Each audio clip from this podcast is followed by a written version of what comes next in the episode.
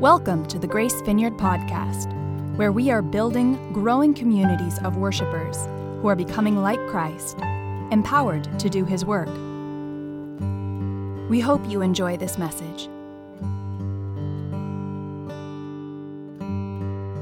You're in Zoom or Facebook Live. I, it looked to me like some of my friends from Africa are joining us today. I think, although I didn't just check just now, but it looked like a few of them. So, welcome those guys that are with us. Are you getting settled in the building? Oh, good. That's what I wanted up there. I wanted you to see that graphic right there. So, I know the first question that you're asking is where did Ron get that incredibly cool shirt? Is that what you were all thinking? See, that's prophetic. That's how I roll. So, those of you around here know that there's a young man in Africa that I call my son, Mika. Who if you're watching Mika, hey. Um, about 11 years ago, Tracy and Frank Blagg and Kim and I joined together uh, to be sponsors in a program at Breath of Heaven Children's Village and picked out a, a little boy's name that was completely unknown to us at the time and began supporting him. And then letter writing happened. And then in 2016, we actually got to go and visit. And the moment um, Mika, who was 16 at the time, and I met, we just, our hearts were connected as deeply as bio father and son. We just love each other. And when I was out there in July of this year, um, he did something special. He went and, I don't know how he saved the money up, but he went and talked with one of the other kids who is um, in fashion design and put together some clothes as a gift for me. I made this shirt for me. Look at the colors on this. Is this not beautiful? You should feel the fabric too. And also, I think he put one for Frank and for um, Kim has something like this, and I think Tracy has a dress like this. Anyway, you can't buy it at Kohl's. You have to go meet someone in Africa who loves you, and then they have to be moved to buy you a special gift.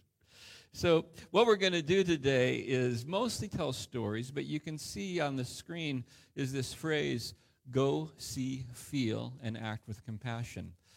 If time permits, at the end, I'm going to open up Matthew 9 and share with you just a short um, piece of scripture um, that I actually used when I was speaking at a conference of the Vineyard Churches in Zambia a couple weeks ago. But I'll give you just a touch of it. But um, the idea is this in Matthew, after the Sermon on the Mount, those of you that have been reading the Bible and you know there's a Sermon on the Mount in Matthew around chapter 5, 6, and 7. The next two chapters detail Jesus going around and doing his works. And in Matthew 9, at the end, it gives a summary statement that Jesus went through all these towns and villages. He went, he go. And he saw the crowds and he was moved with compassion. And then he sends the disciples out. And this is what Jesus did. He would go, see, feel, and act. And it's what he calls his disciples to do. And it probably describes what some of our team was experiencing. And you, when you guys send us, I know you always love to hear stories of what happened. So I'm going to invite the people that went to Africa this last few weeks tell some stories. So just the, the, went like this. Michael Aplikowski and I went to Zambia, which is kind of in the center of Africa. It's landlocked. It's next door to Zimbabwe. They used to be North and South Rhodesia until independence. Then they became Zambia and Zimbabwe. In 1964 is when Zambia achieved its independence. So we were invited to go and minister at the Vineyard Church's national conference in Zambia. And we spent roughly uh, about a week, well, half a week there. And then we flew to Lusaka, where Breath of Heaven Children's Village that we often talk about is, and mostly just hung out with the kids. I went and spoke at a vineyard church in Lusaka while I was there too in the middle of the week, and we did an outreach. That picture is us um, speaking and praying at a um, marketplace in a compound. It's a very poor area, and the the church at Breath of Heaven, in connection with a number of other churches, has a worship um, sort of a combined worship band, and they go and they do outreach, and they ask me to preach the gospel, and then we prayed for people. So you see Michael up there praying, and Ted and different ones just blessing the community. That's what we did. Well, at the same, roughly the same time that we were there, Jennifer Rowe and Mark Anthony Goodwin first went to Uganda, where they were, well, they'll tell you what they were doing, mostly with Could You Cup, but probably a little broader than that. And then they joined us, actually, they preceded us, I think, roughly the same time. We landed at Breath of Heaven Children's Village, and they did a bunch of ministry there. So we'll tell some stories. Does this sound good? Good plan? Did I miss anything? No. Michael, you want to come up and be our first storyteller? He also has a African shirt. I think his looks like um, what do you call that in a cathedral? Stained glass windows. Does that look like stained glass windows to you? You'll see when he gets on the camera soon. But Michael was an unbelievably great travel partner, ministry partner. People were saying, ah, you're like frickin' frack. You guys are so. That was his sister down. She's nodding. you guys are going to kill each other. Actually, we ended up. The truth is. Oh, did I sound like her? Sorry, Daria. I love you, Daria. we actually grew to love each other even more.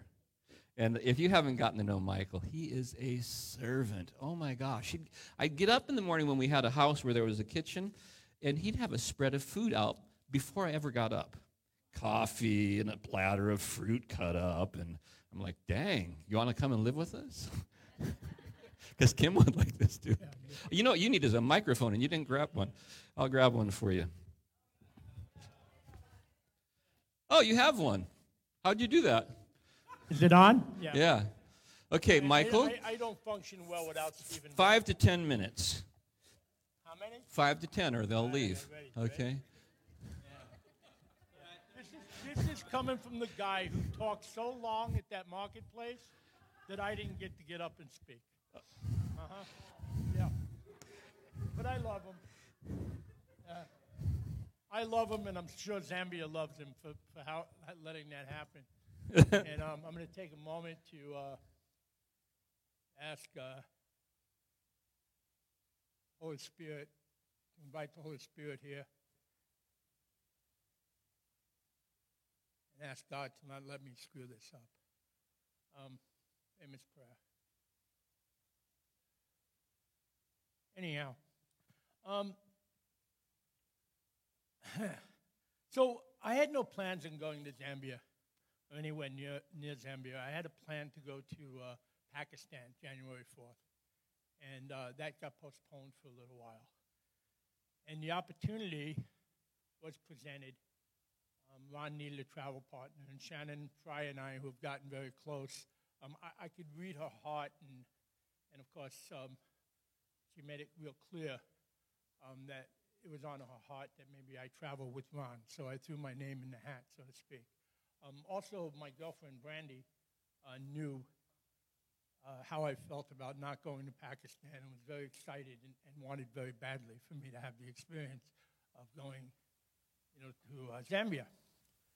Um, I had no uh, speaking engagements set up. I'm, I'm, not a could you guy. I had no cups to give out. I, you know, I did carry 250 cups to Africa Thank God I didn't have to explain that at customs. But trust me, I've walked through customs with a lot worse. Um, yeah. Anyhow, um, yeah. So I had no plan. No idea why I was going. People were asking me, Are you excited? And I guess I said what was politically correct. Correct. I'm, I'm going with, um, with my pastor who. Uh, well, you know what they say, you don't know somebody till you live with them. Anyhow, I came home with a new, new respect for Kim and Bryce and Carissa, that's for sure. Um, let, let me tell you this, though, uh, and I'll get to that part of the story. We have a true servant leader behind us. This man served me throughout the trip. I'm on a bum leg. He carried my luggage. He pushed me in wheelchairs. He did everything. Would not let me get up in the airport to do anything. You know, this is this is a leader. Yeah. Anyhow, so well, on our way to the airport, and and I'm not like I'm not feeling it yet, and uh, And Brandy's talking to Ron, and Brandy, Brandy still sees Ron as a great man of God, as they say in Africa, you know. And I've come to know Ron as Ron, and she's really, really in, in like her glory, really happy and having this conversation. And Ron's in his realm, and he's in his place. And my sister's looking out the window.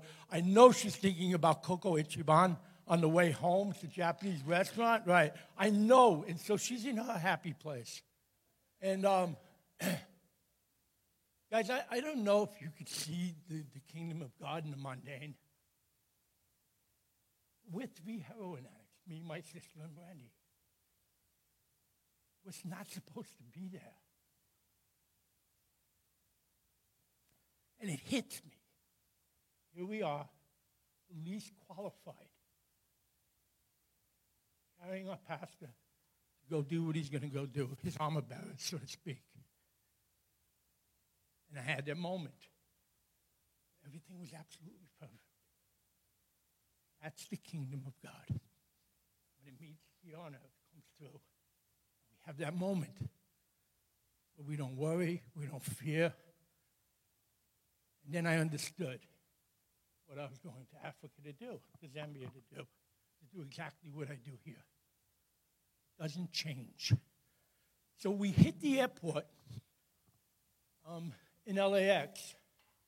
And I have this bad leg, so Ron has to push me around. And, and we had to get these people to push us around in a wheelchair that worked there. And um,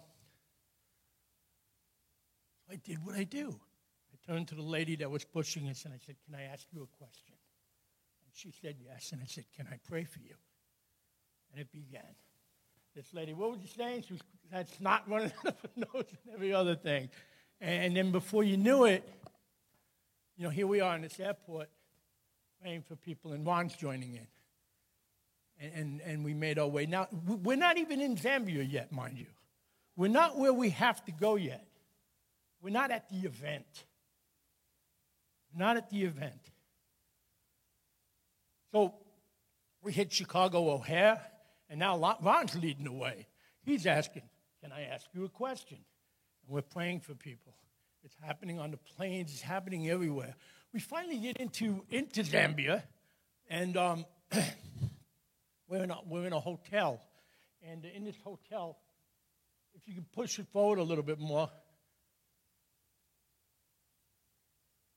There we are. Right there was an amazing place. Right there at that table. We must have prayed for what, around 10, 12 people, and began to do so on a regular basis. And we simply asked them, Can I ask you a question? They said, Yes, and we prayed. Um, and I understood why I was on this trip. I believe that we go out to proclaim the kingdom of God. We're anointed to do that. I believe that we, we, we, we minister to the poor the insufficient. We relieve the oppressed and we free the captive and we heal. You know that that was taking place or had taken place in the car on the way to the airport? My sister, myself, Brandy. We were poor, we were insufficient, we were oppressed, and we were captive to our addiction, and we were healed by the kingdom of God. Now I'm in Zambia doing more of this. And um, and it, it, it just didn't stop, you know. There's so much more I could talk about and so many more events that I could talk about. Um, you know, I got to hear, hear the hearts of men and, and, and share the dreams of other men, but I don't think that's really appropriate um, to bring that, you know, here. I, I got to see things that people on mountains of garbage searching for something of value while the garbage smoldered and smoked and burnt. Um, that I couldn't even bring myself to photograph. You know, um, I had to experience a lot there. But here's what I know. In front of me each time wasn't an event. In front of me each time was a human being created in the image of God. And I had to find the love them and the ability. I want to pray for them. Do what we've been called to do.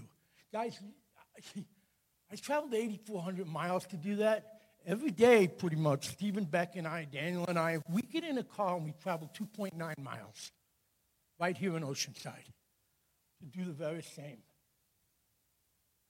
You could turn to the person next to you and do what I did in Zambia. It's not an event. It's what we're called to do.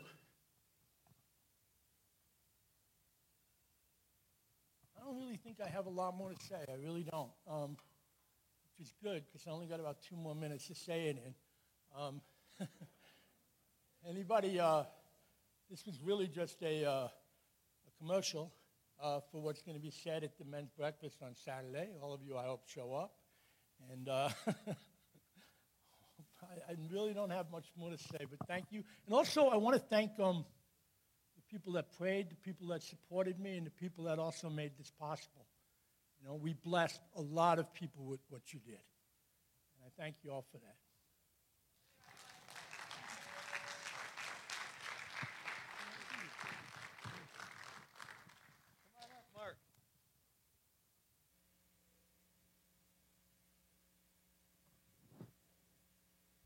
Have you guys met Mark Anthony Goodwin yet?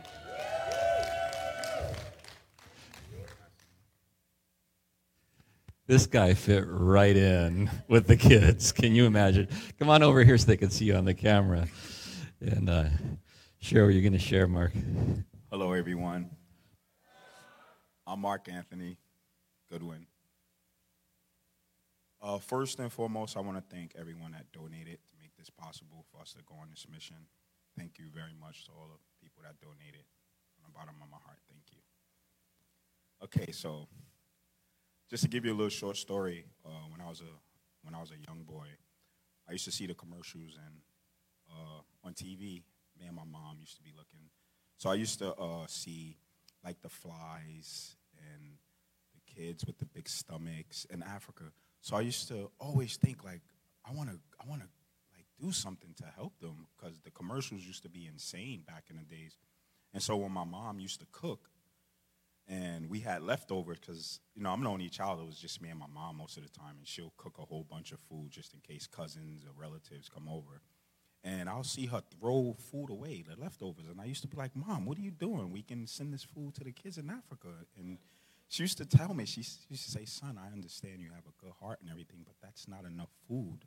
And she said, one day you'll go there and you can, you know, you'll make a difference.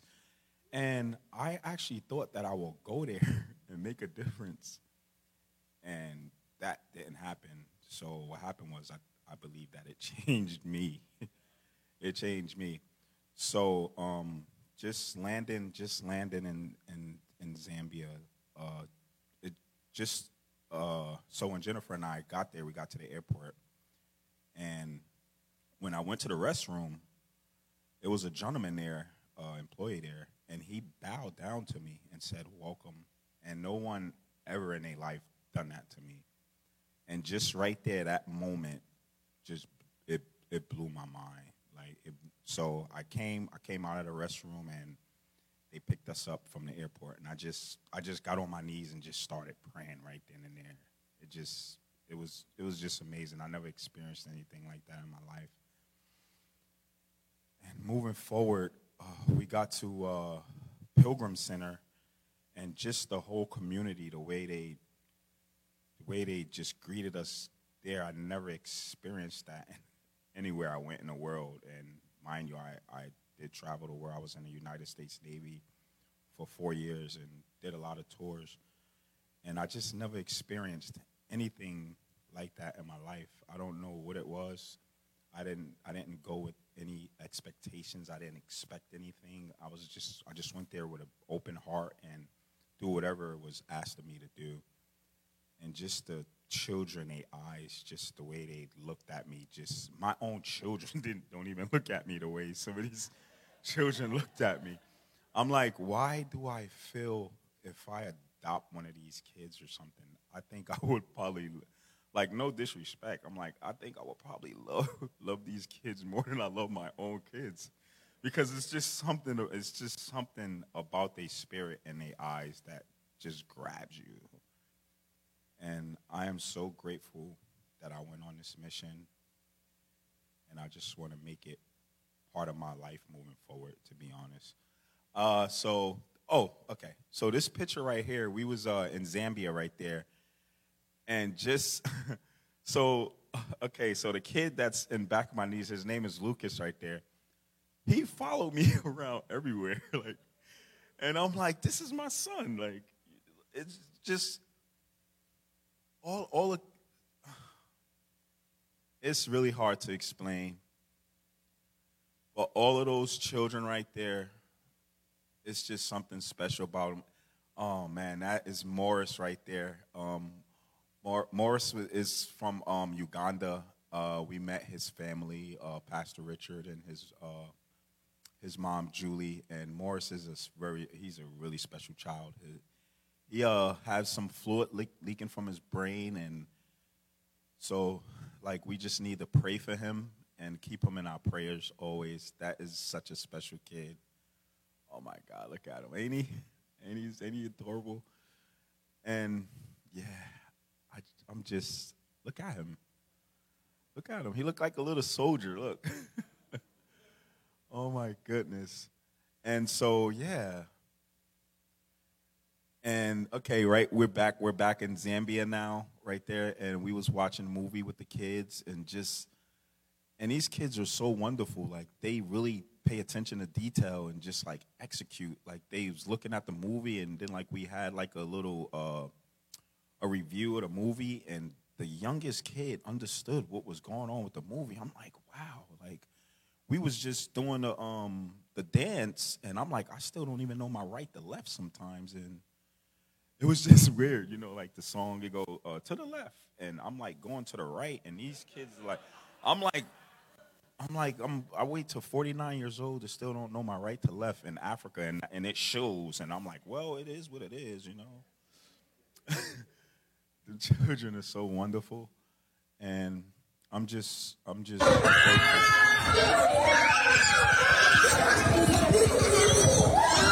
the two pop up.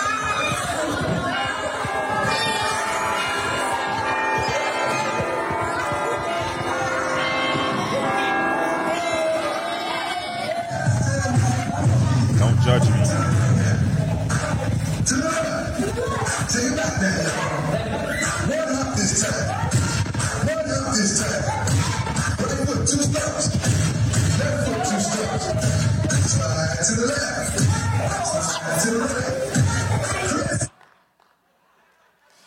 I knew y'all was gonna judge. I knew it. Uh, I think that's all I have right now. Um, but honestly, thank you to everyone that donated. Thank you very, very much, and a special shout out to Daniel and his son. Daniel, thank you for everything you do for our community, and God bless you and your son always, man. Thanks, Mark. Have a wonderful day, everyone. You, you didn't tell him that you've become an African American. Okay, this is serious, okay? I'm the first one in my family to ever go to Africa. And you know, when you uh, filling out a job application, you have to put what you are. So they only force you to put African American. You can't just put American, or it's either African American or like whatever else. Right now, I have no problem with checking African American. I am the true African American.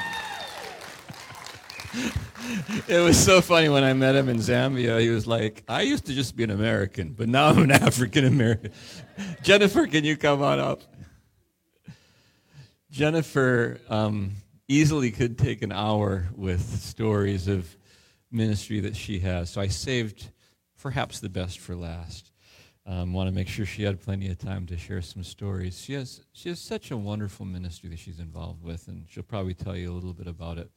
But she really impacted the part that I saw in Zambia at Breath of Heaven Children's Village. I have a feeling you'll be back. Come on over here. Here's a mic for you. Um, come on over. Um, but just, if you haven't gotten to know these people, family at Grace, get to know them. Come to lunch next week at least, or just um, grab a hold of them and ask them to tell you stories. They're, they'll tell you all about their lives, and you'll share richness. I think probably the, the greatest part of the kingdom of God And being in Jesus is what we have with him and with each other. And what's amazing when you travel somewhere around the globe is you instantly have that deep heart connection with someone that you've never seen from another culture. And it, it's, it's remarkable. I think it's because of Jesus in each of us. Yeah. Go ahead, Jennifer. Amen. Thank you. Thank you. I have so much to share. I mentioned to Pastor Ron I could easily take up this whole hour and maybe the next few Sundays, and so for 10 minutes, uh, I had to pray a lot about what to share. Let me just pray. Father, I just thank you so much for this day. I thank you for the opportunity to, to share what you did on this mission, Lord, what you did in my heart, what you did in the lives of others. Thank you just for so many opportunities that we had to share your love.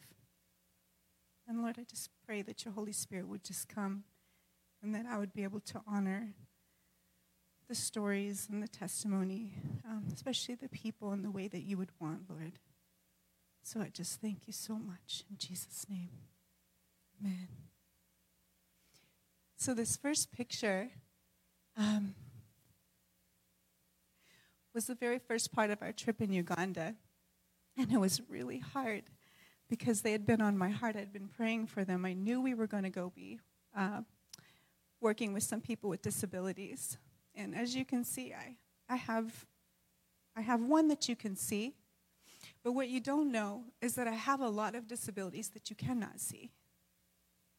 So I knew that the Lord was calling me to encourage people with disabilities, to encourage them to have joy, even in the midst of their disabilities and the struggles they have. So, this picture and these people are very near and dear to me. This is a group that meets in the eastern part of, oh, can you go back, please? Thank you. The eastern part of uh, Uganda, and they are in Busia, and each one of them has different disabilities that they, they deal with every day. And we were actually doing a Could You outreach for the menstrual hygiene cups for people with disabilities. And this gentleman was our interpreter who also has a disability. And I just had the opportunity to share, despite the disabilities that I have, what God is doing. The joy that He's restored in me even though I have physical suffering, even though I have emotional suffering, that you can still have joy. And I just appreciate what Amy shared today, and even what Pastor was sharing in joy. You can have unspeakable joy despite whatever you're going through, whether it's emotional, whether it's physical. And these people had their, it was just so incredible to meet them. And I just really wanted to highlight how beautiful they were and how much they impacted my life and how I was able to share the joy that the Lord has um, in me. This, this next person um, I met at the end of that uh, outreach, and her name is Dorcas. Dorcas, I'm going to tell you her story we were getting ready to leave the outreach, and somebody asked me to come and hear Dorcas's story. It was we had an interpreter. Dorcas is, was 13 years old when she became a child bride. Her father left the house, and the mother didn't want her anymore, so she kicked her out and she went to her grandmother's house. Her grandmother didn't want her either. So the mother and the grandmother got together and they betrothed her to they basically to, to some man who became her husband at 13 years old. At 13 years old, he stole her innocence she became pregnant. What you don't know about Dorcas is that she has some disabilities. She has seizures, she has epilepsy. So she's a young girl, unwanted by her mother, unwanted by her grandmother. By the way, she didn't know about the marriage. She just got thrown into that situation and was not consent. her mother in law did not want her baby because her baby was going to have disabilities. So they kicked her out again and pushed her back to her grandmother, unwanted still by her grandmother. So she's telling me this story, and it's with the interpreter, and it's time to leave. I'm being told it's time to go. And I'm sort of in shock. How could you not be? Young girl sitting there, very pregnant, at the very end of her pregnancy. And I'm like, I can't go. I, I'm not done hearing what she has to say, and the Holy Spirit is working here. So I'm like, hold on. So she continues to tell me her story, and I find out that she's hungry. So her grandmother treats her poorly. She's starving. Her baby's starving. She's getting ready to have her baby. And I said, Dorcas, do you want your baby? And tears start to stream down her face. And she says, Yes. In her language, she says, I love my baby. And my heart, what I felt and what I could see from this young girl is so want, unwanted. The injustice, the suffering was so deep. But she loved her baby. She loved her baby. So again, I'm prompted, it's time to go. And I'm like, we cannot leave this girl without praying for her. And so as I prayed for her, I could see there start to be a peace in her. And I was able to hug her and love on her. And then when I got into the bus, I could I was just crying. I could feel her pain, the depths of the sorrow and the suffering was so great. And I looked to Doreen, who was one of our partners, and I said, Doreen, what can we do? She's pregnant, she's hungry, she's starving, she's in an abusive situation, she has disabilities. What can we do? And I'm praying, and I'm like, Lord, what can we do? And we were able to partner with just a little bit of finances to get her some food where they came the very next day, that's this picture, from the young girl who was completely hopeless. And do you see that smile? They brought her a baby kit. There was nothing for her to have the baby. There were no supplies or anything for her to be able to have. She had nothing. She had no food, no supplies. And now she has some food and supplies. Can you go to the next picture? Oh, go back. Sorry. So, excuse me. This is the first time. And if you go to the next slide, they've visited her twice now. Now, this is just the beginning. If any of you feel compelled to help in this situation, Dorcas is on my heart. I'm going to tell her story. This is what we are called to do to speak for the voiceless, to be the voice for the voiceless. There needs to be something done about this injustice. So I'm contacting an attorney that's in Uganda to, to help in this situation. There's also other organizations that can help. And so I'm praying that we can help her get out of the abusive situation, to be able to care for her baby, to be healthy, to be well, and to thrive. And so I just pray that you would be praying for Dorcas. She has not had her baby yet, but that's the latest update. Now, that was kind of heavy. This is a little more light. So, Mark Anthony and I had the opportunity to go to the U.S. Embassy in Kampala in Uganda, and we got to share. You can go to the next slide. We got to share and meet with other organizations working to end period poverty. Now, I mentioned that before we left. What that is, is girls miss school. They miss school every month that are experiencing period poverty. This is not an issue just in Africa. This is a global issue. It's an issue right here, even in our backyard in the US, even here in San Diego. And so we're working to end period poverty by the year 2040 with the Could You organization. And this is Victoria. She was working with uh, her organization is the Tunaweza organization, and that she was who we partnered with with helping people with disabilities and being able to give them access to these um, menstrual hygiene cups. You can go to the next slide, please. Now, I just wanted to, to highlight this picture because this looks like fullness of joy to me right here. She's an incredible person, and it was just an absolute honor to work with her. And we're still continuing to partner with the Tunaweza Foundation. Look at that smile. and this is some of our team that was there at the U.S. Embassy. I had the honor of, of speaking in the organization. Okay, thank you. I had the honor of speaking at this event and being able to highlight the work that we're doing. And I have so many people that we're partnering with and being able to connect and bring more Could You cups into Uganda. Next. All right, thank you. So these are 2014 girls in Zambia and their Breath of Heaven. I had the opportunity to uh, train these girls with the menstrual hygiene cup Aren't they, aren't they beautiful? And we had a photo shoot. So the next few slides, I just told them, you have creative control. Just have fun. and notice the flower theme. I think they like flowers too. This is not my idea.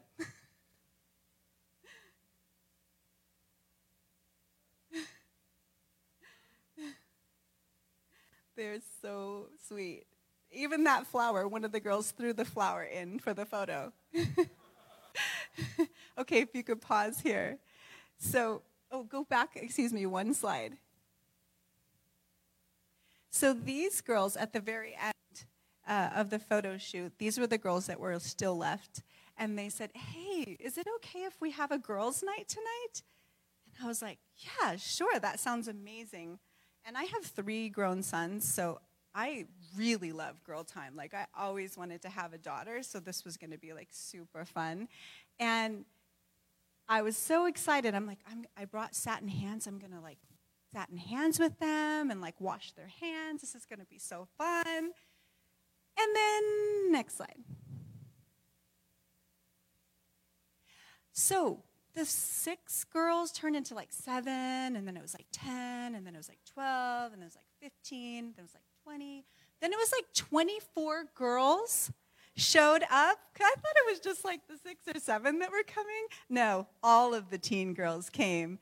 And we had a girls' night. And this is like everybody in the kitchen. No, this isn't everybody. We were like trying to all squeeze. So I washed 24 girls' hands. Like in here.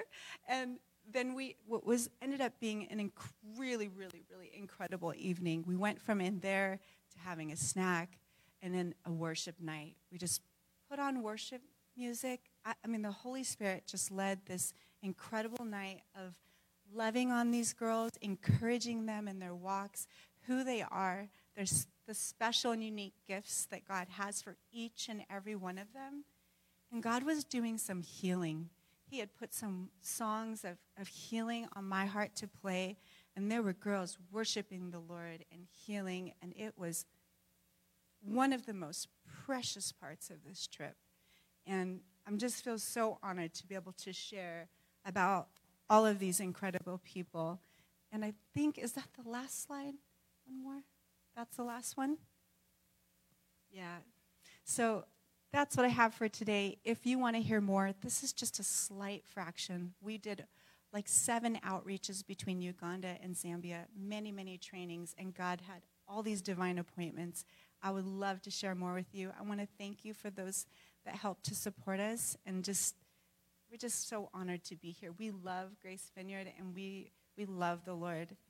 So thank you so much. God bless you.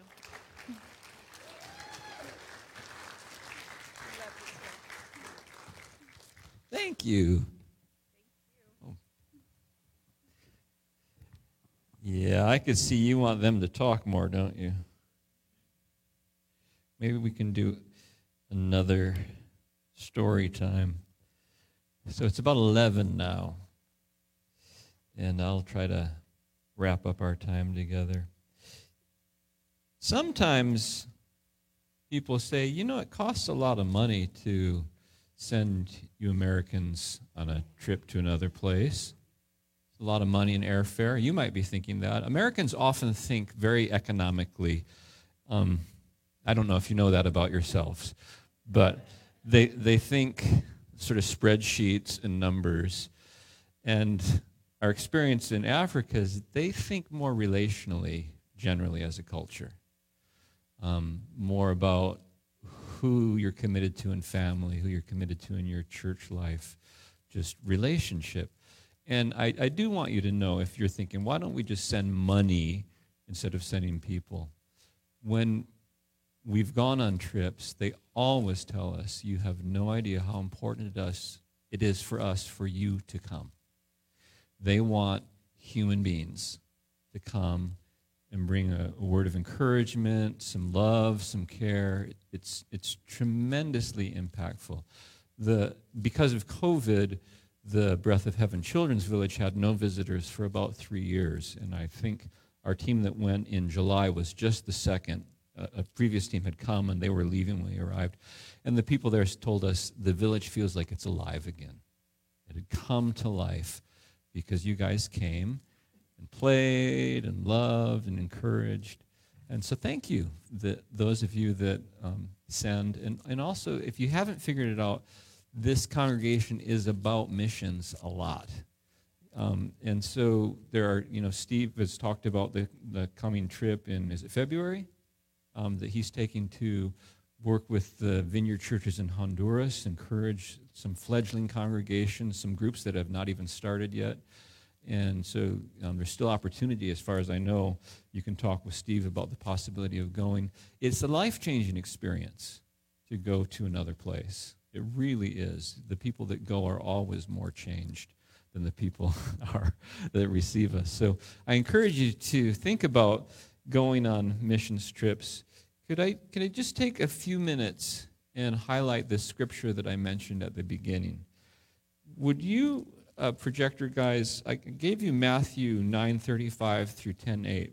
Would you do this in a different order and see if you can bring up chapter 10, verse 1, and then I'll back up. So, as I mentioned before, Matthew wrote a book basically as a discipleship guide for people that are wanting to follow Jesus. My time here with you this morning, by the way, and inviting those folks to share is specifically, intentionally about making disciples. Story time is nice, and I like that, but I'm a pastor and I have a, I have a plan. I have a point. And the reason that we would take time to tell stories is to engage a, a part of your um, a part of our thinking, our emotions, to think about how we live out what Jesus has called us to be as his disciples. Disciples are people who follow Jesus and who are learning to be like him. In fact, one person said that to be a disciple is to attempt to live your life the way Jesus would live your life if he was living your life. Imagine Jesus if he came to the earth in 20, you know, the 20s or the late 90s and was living your life in your position, what would he be like? To be a disciple is to live in that fashion. You with me on that? So, in the writings of Matthew, one of his followers, he wrote down a story and teachings of Jesus' life. And I told you, I'll say it again, if you read Matthew right now, you'll find at chapter 5, Matthew has Jesus standing on a hillside with a bunch of people that come, and he gives one of the most important sermons in the history of sermons. People study it just for its eloquence. And it's the one where he starts out, Blessed are the poor in spirit, and he does the Beatitudes, Blessed are those who mourn. And then he talks about everything from divorce to murder to relationships to not judging. That's two chapters of Matthew, um, Jesus leaves the mountain with his disciples, and Matthew tells a sequence of stories, one after another, of Jesus going from place to place, encountering people in need and meeting their need with the power of God and the love. And over and over, one of the things that happens is Jesus is moved with compassion, much the way you saw Jennifer just in telling her story. She didn't say, I was moved with compassion, but you knew she was moved with compassion when she was talking about Dorcas. You felt that. I felt that. You probably, some of you were weeping as you were moved with compassion. In Acts, in Luke chapter 10, there's a really popular verse for churches and people who love the power of God and the kingdom of God and the supernatural ministry.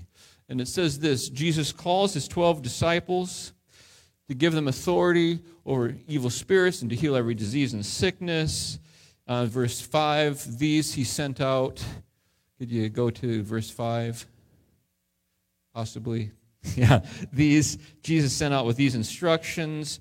As you go, preach this message the kingdom of God, heaven is near. Heal the sick, raise the dead, cleanse those who have leprosy, drive out demons. Freely receive, freely give.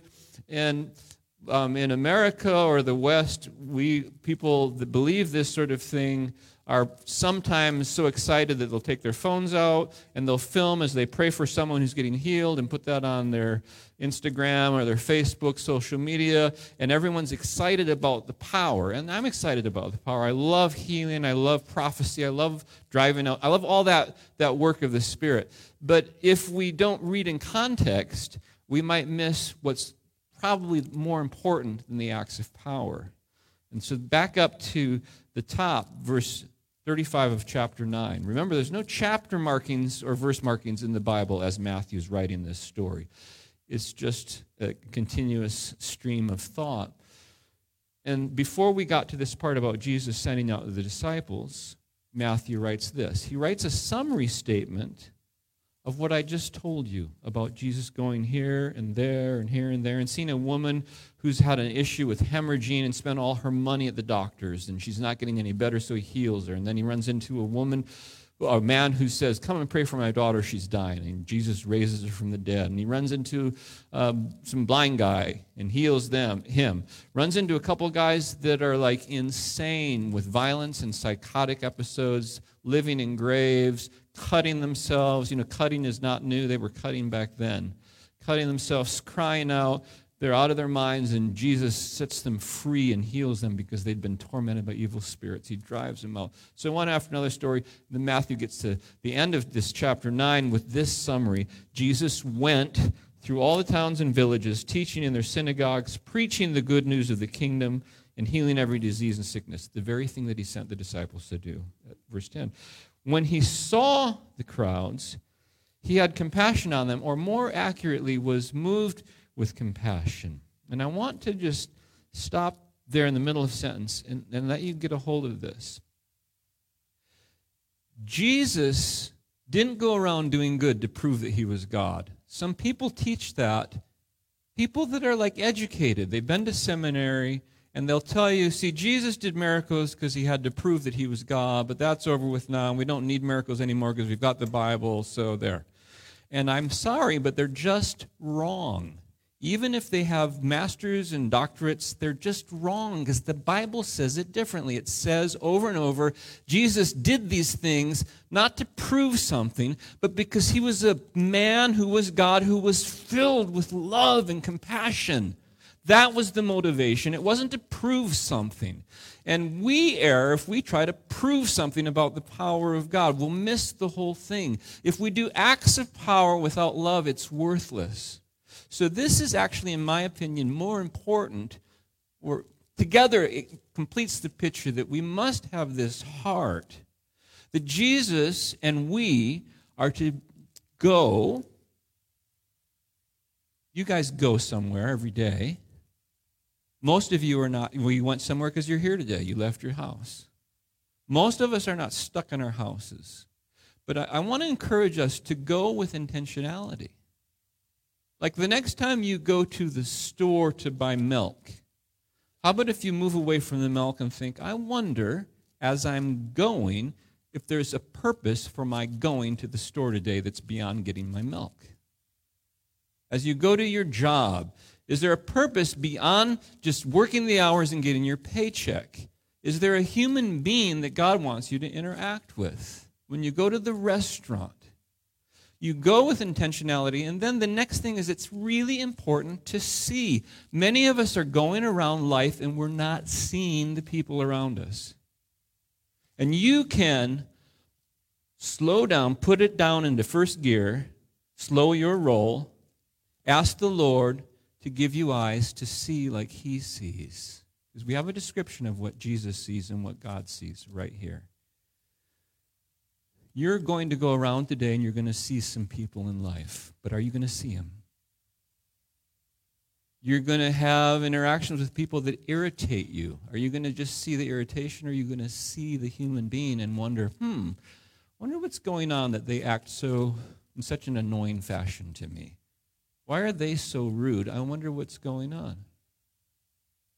going to see. And then, as God works in you, you can be moved with compassion. It's a really interesting Greek word. I'll, I'll try to butcher it right now. Splanchnizomai. And it refers to this area physically in your body. It means to feel in your belly. Have you ever felt pain of someone that you've seen? You go, oh, and you can, you're like moved. That's what Jennifer was experiencing as she described Dorcas. As she heard the story, she was like, oh, Someone's got to do something. I don't care about the bus. I'll miss the bus. Let's deal with this.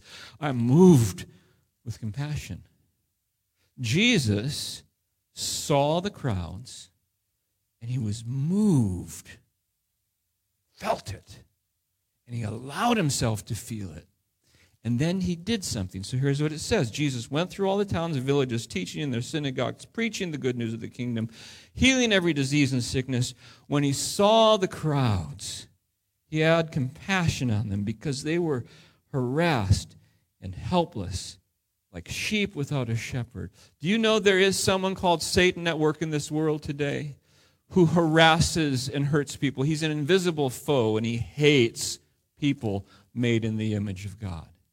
And it's his plan to destroy lives, to rob and to steal and to kill. That's what Jesus said. And he's a liar and he doesn't play fair. When he robs and steals and destroys, he's evil and sneaky and horrible about it. There's nothing funny about him at all. Demons are not funny, they're not amusing, they're wicked. There's nothing good about him. And I tell you, Jesus never met a demon that he liked. He kicked him out as soon as he saw him. And behind the confusion and the corruption and the immorality and the abuse and the injustice and the selling of children to be brides to older men in some countries. Behind all that is not the work of God, but it's the work of Satan, and it's the work of people who are deceived by him. They're harassed and helpless like sheep without a shepherd. That's how Jesus sees them. And Jesus has come to help. The kingdom of God is the rule and reign of God, and it is present in the people of God to come and change the situation. Practically by giving meals and clothing to those who don't have clothes, obviously, and also powerfully spiritually by bringing a change to the whole demeanor of a person when you can pray and the power of the Spirit of God comes on someone, and someone who was lost and desperate suddenly has hope and peace and a sense of love and joy. You, if you belong to Jesus, and if you don't belong to Jesus, you can by the end of this morning. If you belong to Jesus, have the Spirit of the living God in you, and you have everything that Jesus had to bring the life of God's kingdom to the world around us where people are lost, helpless, harassed like sheep without a shepherd. That's how God sees those people. You with me? So we can, with intentionality, Go with intentionality, see, and with intentionality, feel, and then act with compassion. The acting sometimes is just very practical. Like, if you didn't, the could you cup, this thing is amazing. I'm a guy, okay, so I don't know a lot about menstrual hygiene, frankly. And it's embarrassing sometimes for us guys to talk about such things, right? But we understand now. There are millions. Did you? Is it 100 million around the world?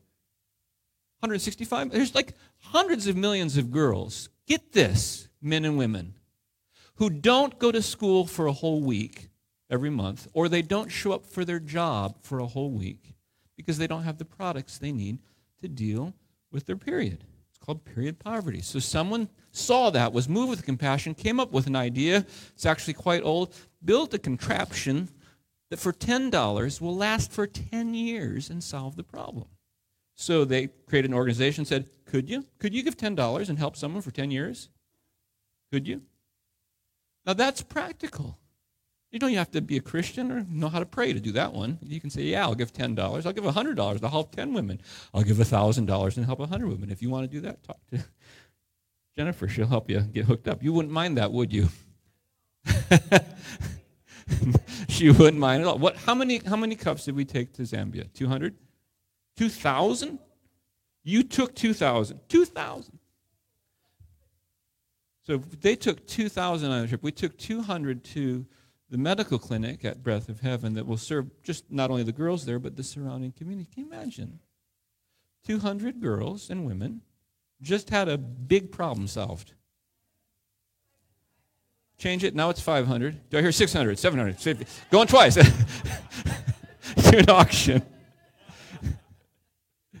anyway, you still with me? See, go, see, feel, and act with compassion.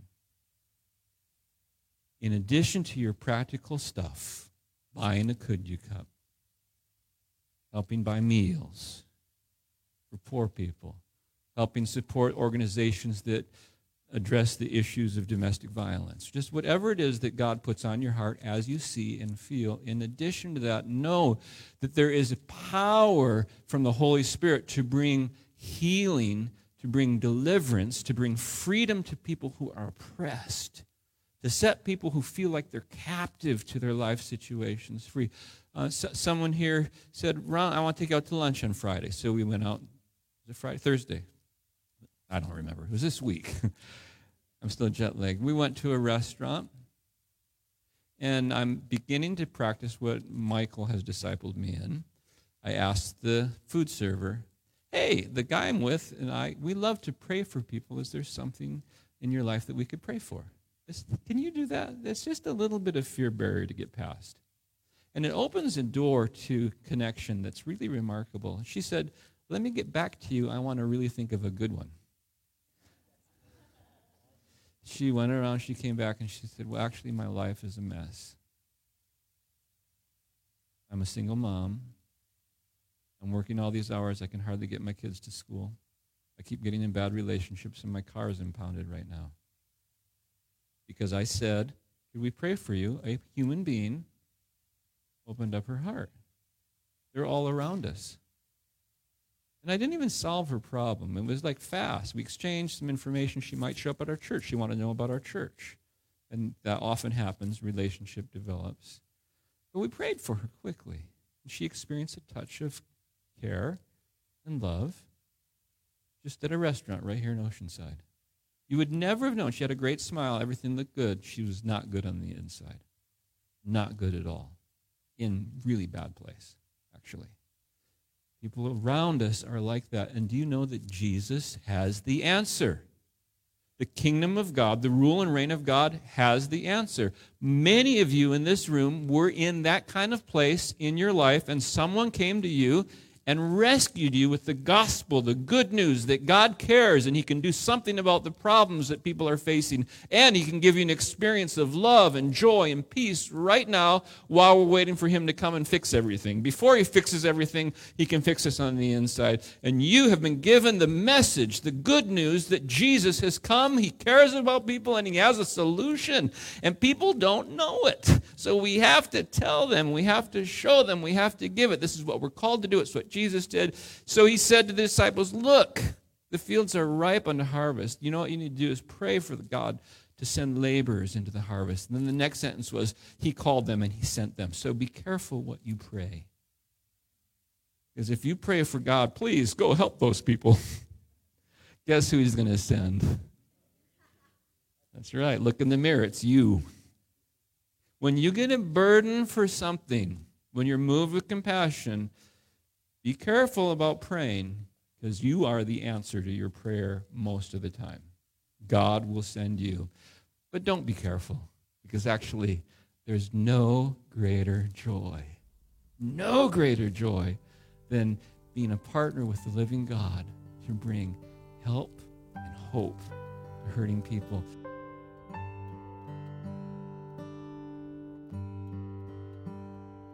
We hope you've enjoyed this message.